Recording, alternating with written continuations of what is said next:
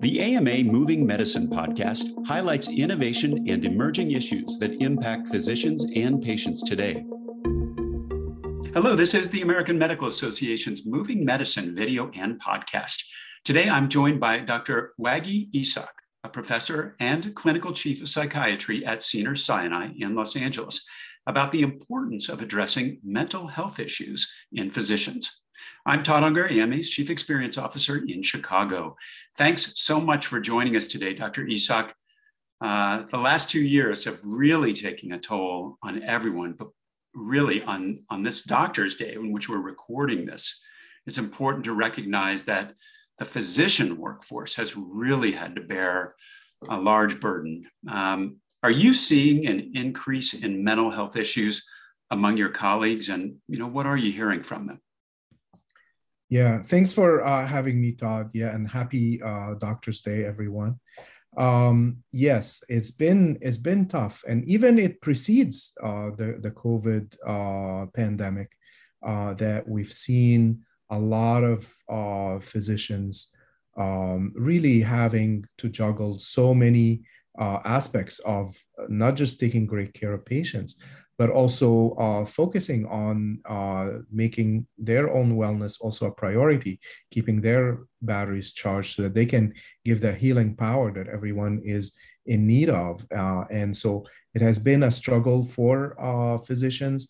And then COVID just brought it totally to the front, where it became uh, a lot harder to balance all the demands uh, as well as keeping what one's um, you know illness in check. I mean, wellness in check uh, seems to be a common theme we've been talking about here for a couple years during this pandemic is the things that were a problem before the pandemic were really made a lot worse. And i don't think anybody would have expected you know this kind of trauma level on physicians. I mean some people have likened it to uh, the pandemic you know to a war and uh, and having you know tremendous casualties uh, not only among on our patients but you know really long term psycho- psychological impact on physicians and some uh, you know experiencing ptsd you know maybe not now or even uh, months down the road. Is our our healthcare system equipped to handle that?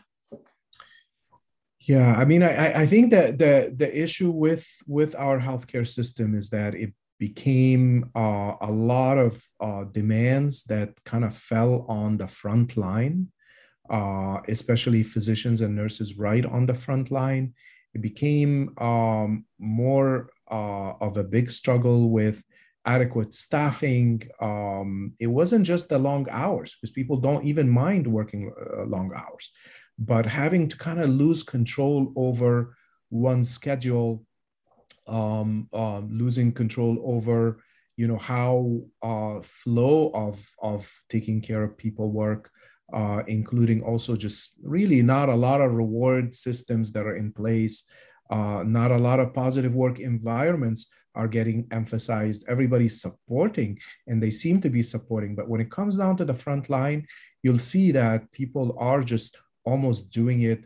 Um, I hate to admit it, but like they're doing it all in a vacuum, they're doing it alone and uh, the little rewards they got like we loved the clapping at uh, you know 6 p.m um, and we loved different things that communities came together to uh, to help uh, healthcare professionals. Yet the healthcare system itself um, and all healthcare systems needed to make a lot more accommodations uh, to enable the workforce to stay active and and and able to continue to uh, to not only fight the pandemic but also take care of a of a normal you know, in, in, in, normal situations that have been there all along. It's just the COVID uh, pandemic was an addition on top of that, you know. Yeah, it's almost, uh, you know, we've been thinking a lot about everything that physicians and these healthcare teams did to help this nation recover. It really is now time as we hopefully emerge from this pandem- pandemic to make sure that we have a recovery plan for our, for our doctors. Uh, and a big part of that is about the mental health impact and the toll it's taken.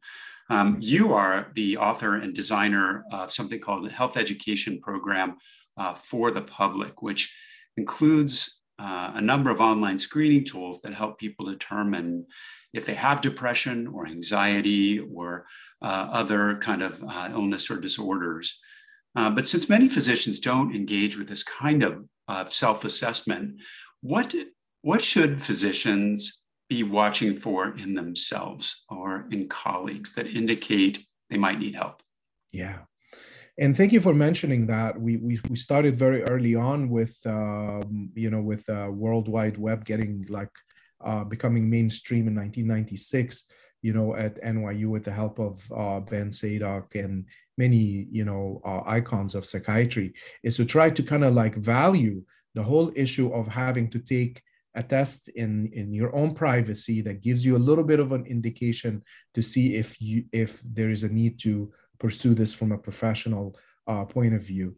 Uh, online testing had uh, you know developed way more than our kind of modest start in, in 1996 and to a degree that there are measurements now that people can take and score they can really uh, check not only anxiety and depression but also burnout and and even uh, what we're coming to call now the, the whole issue of effort to reward imbalance. And there are scales uh, for that that are available online. One of our favorites of all times for burnout has been the Maslach burnout scale, but there is also the AMA had sponsored Mini Z.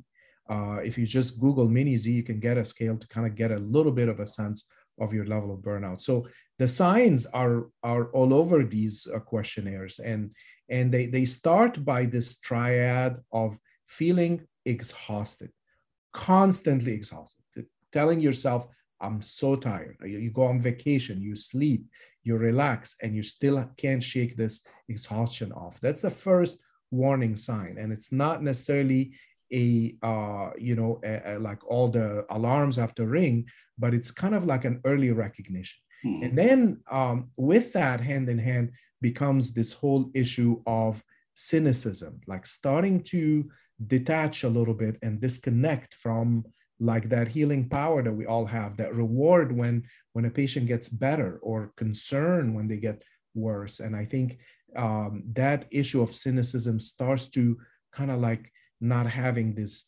diff you know like not a lot of things make a difference to the person and then last for physicians, that third warning sign becomes this this issue of like being inefficient, like can't get a lot done, you know, uh, unable to get through no matter how uh, the tasks are being controlled in quantity and quality.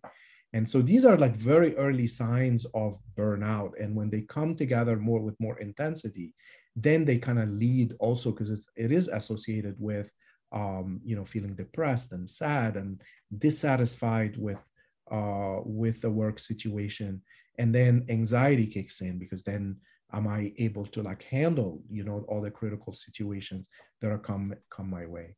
So yeah, the, these are some of the signs that we should be all looking for.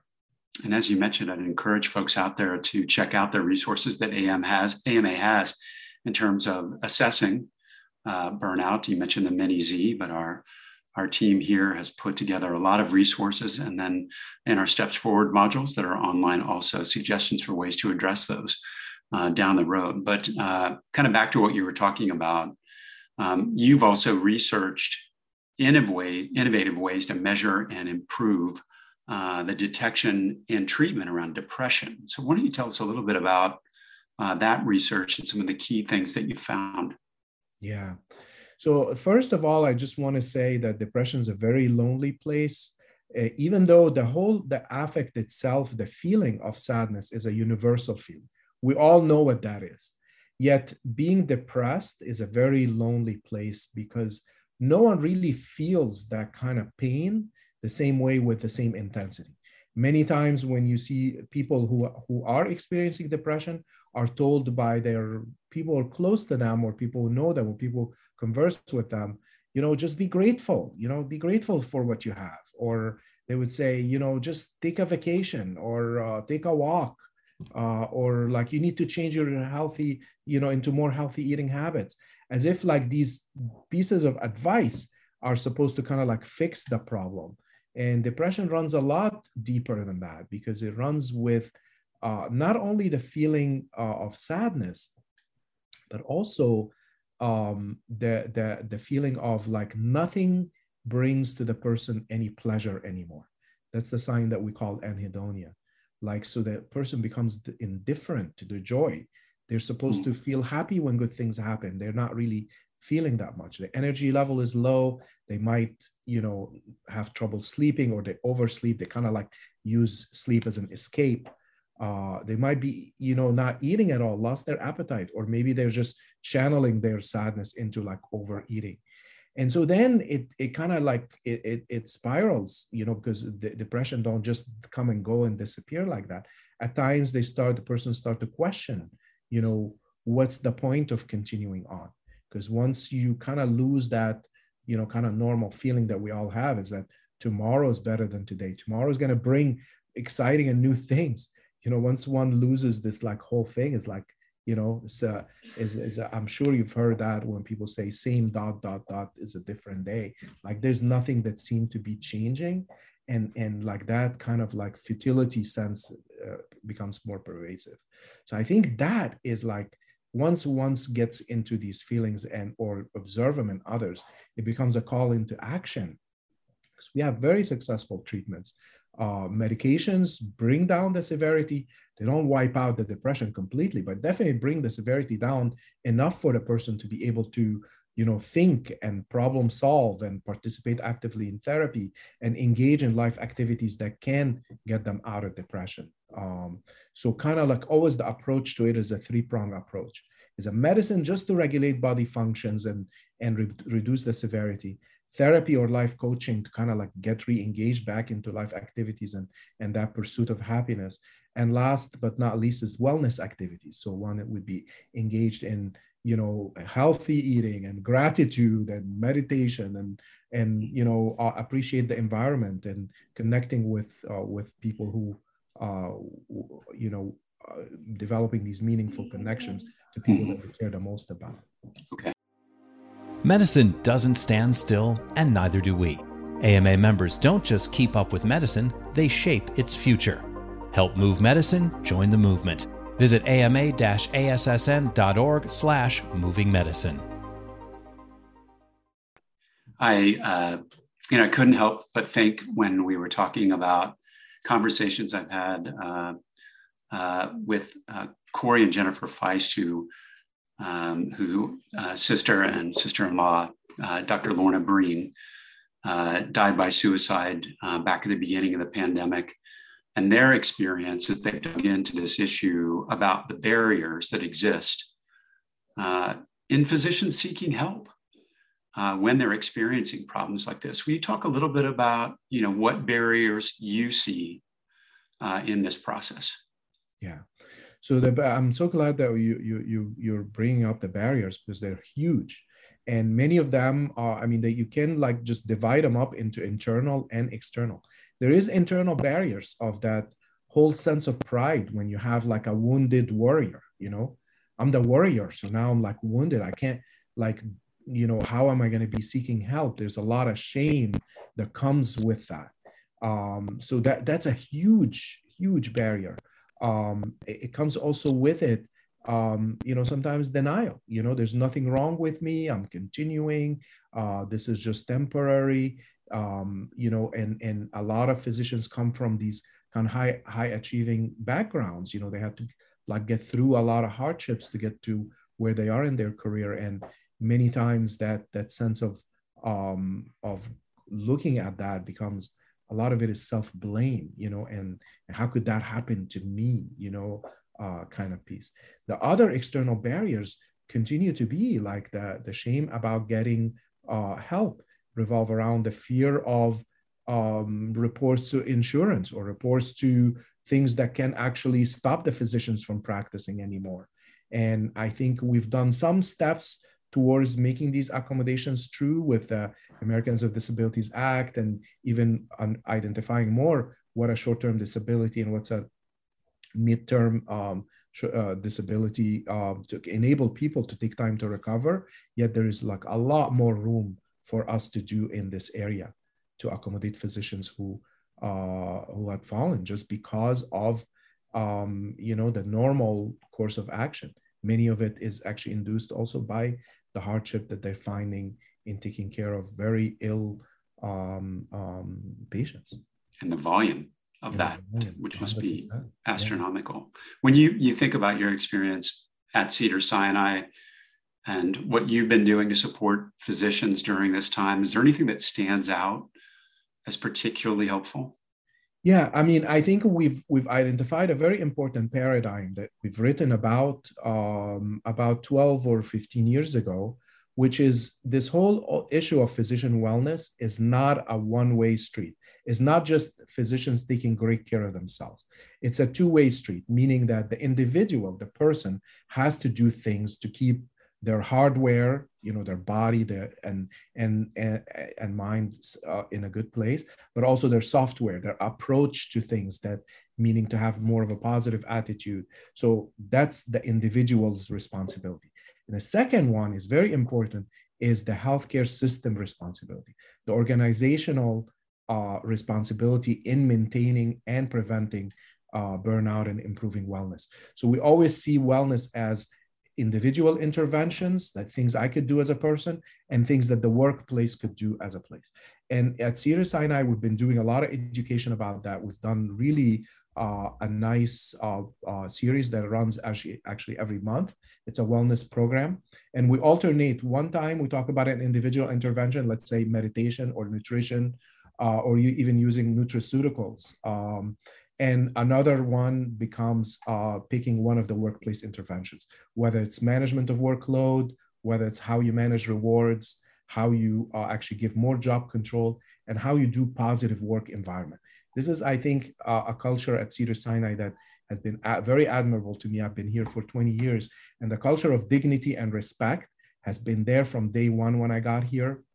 So as we all say, yeah, respect is earned, but no, now it's becoming respect is a basic right of every person who comes to work, that everyone has to be treated by dignity and respect. And that's a high value of the organization itself. Dr. IsHak, thank you so much for being here and what you've been doing to support physicians. Uh, that's it for today's episode. We'll be back with another moving medicine video and podcast soon. In the meantime, in meantime, make sure to click subscribe on our YouTube channel Apple, Spotify, or wherever you listen to your podcasts. You can find all our podcasts and videos at ama-assn.org slash podcasts. Thanks for joining us today, and please take care. This has been Moving Medicine, a podcast by the American Medical Association. Subscribe to other great AMA podcasts available wherever you listen to yours, or visit ama-assn.org slash podcasts. I'm Todd Unger, and this is Moving Medicine.